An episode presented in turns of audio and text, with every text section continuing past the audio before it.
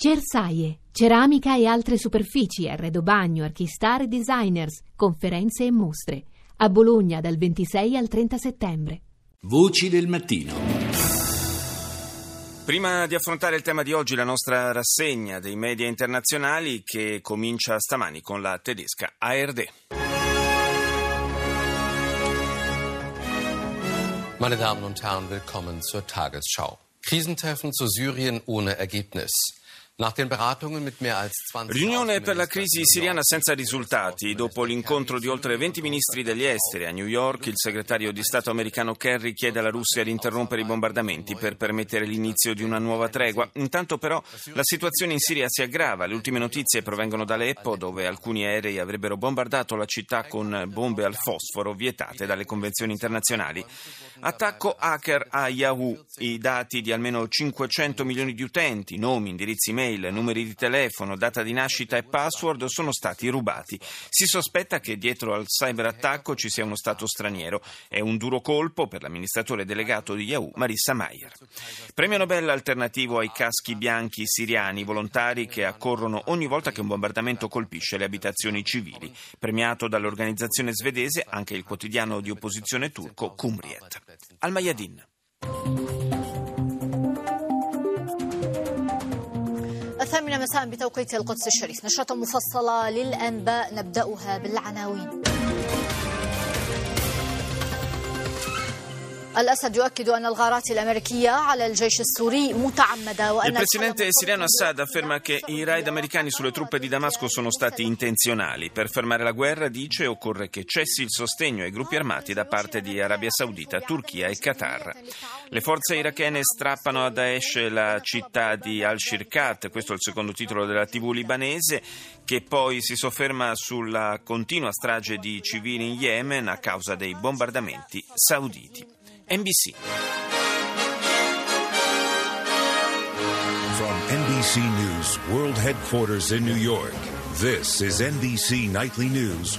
Breaking news tonight charges filed against the Oklahoma police officer. Accusata di omicidio colposo, la poliziotta che ha sparato e ucciso un afroamericano a Tulsa, in Oklahoma. L'episodio era stato ripreso dalle telecamere. Intanto a Charlotte, nel North Carolina, resta in vigore lo stato d'emergenza a causa delle violente proteste della comunità afroamericana. Rubati i dati di 500 milioni di utenti di Yahoo, è il più grande cyberattacco della storia. Violate anche le mail della Casa Bianca, compreso il passaporto della First Lady Michelle Obama che è stato messo online. Un nuovo video mostra il presunto terrorista mentre posiziona le bombe a New York. Ecco, dice NBC, che cosa sapeva di lui il governo prima dell'attentato. Infine la lettera scritta al presidente Obama da un bambino di 6 anni emoziona tutto il paese. Alex è rimasto colpito dalla storia del piccolo profugo siriano Omar, estratto dalle macerie della sua casa, e ha chiesto al capo dello Stato di portarlo a New York in modo che lui possa ospitarlo. Andiamo in Belgio, TV5. Bienvenue sur TV5 Monde. Tout de suite, les titres de votre journal. Un nouveau scandale au cœur de l'Europe. Nelly Cruz, ex-commissaire à la concurrence, assurait aussi pendant son Nuovo mandat... scandalo nel cuore dell'Europa. Nelly Cruz, ex commissaria europea della Commissione Barroso, sarebbe stata amministratrice di una società offshore con sede alle Bahamas, senza dichiararlo. È una delle prime rivelazioni che emergono dai Bahamas Leaks. La notizia fa ancora più scalpore in considerazione del rigore con cui l'ex commissaria olandese chiedeva alle imprese di rispettare le regole fiscali. Juncker chiede chiarimenti. Guerra in Siria, Stati Uniti e Russia cercano di riprendere il filo del dialogo senza grande successo. Intanto ad Aleppo la situazione peggiora e spuntano notizie su bombe al fosforo che sarebbero state lanciate sulla città. Incidente diplomatico, curioso incidente diplomatico tra Francia e Belgio. Due poliziotti belgi sono stati fermati martedì sera a Nieppe, nel nord della Francia, a pochi chilometri dal confine. Erano alla guida di un furgone con a bordo 13 migranti siriani e iracheni, tra cui alcuni minori. La polizia francese ha arrestato i due agenti con l'accusa di aiuto all'immigrazione illegale. La polizia belga ammette di aver voluto avvicinare i migranti al confine francese dopo che erano stati scoperti a bordo di un camion proveniente proprio dalla Francia. BBC. This is BBC World News. I'm Regini Vaidyanathan with the headlines. Il presidente siriano Bashar al-Assad ha rilasciato un'intervista esclusiva alla Associated Press in cui accusa gli Stati Uniti di essere colpevoli dell'interruzione del cessate il fuoco concordato con la Russia. Mosca respinge la richiesta americana di istituire una no-fly zone nelle aree cruciali della Siria in modo da consentire la consegna degli aiuti umanitari.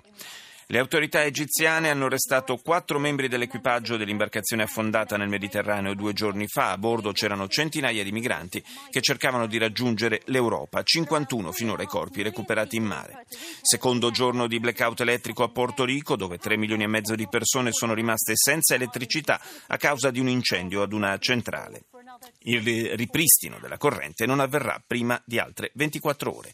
Radio Romania. Festivalul Internațional al Orchestrelor Radio este un vis devenit realitate, un proiect care din 2012... È la voce del presidente dell'emittente di Bucarest, Ovidio Miculesco, che parla con orgoglio del Biennale Festival Internazionale delle Orchestre Radiofoniche ospitato proprio da Radio Romania. La manifestazione prende il via oggi per proseguire fino al primo di ottobre. Tra gli ospiti figura anche l'italiano Stefano Bollani che si esibirà al pianoforte insieme all'Orchestra Radiofonica di Lipsia. E nella edizione di quest'anno per la prima volta partecipa anche un'orchestra asiatica a fianco di quelle europee. Ci spostiamo in Giappone con NHK. Welcome back to NHK Newsline. I'm in Takao in Tokyo. Here's a look at the headlines we have for this hour.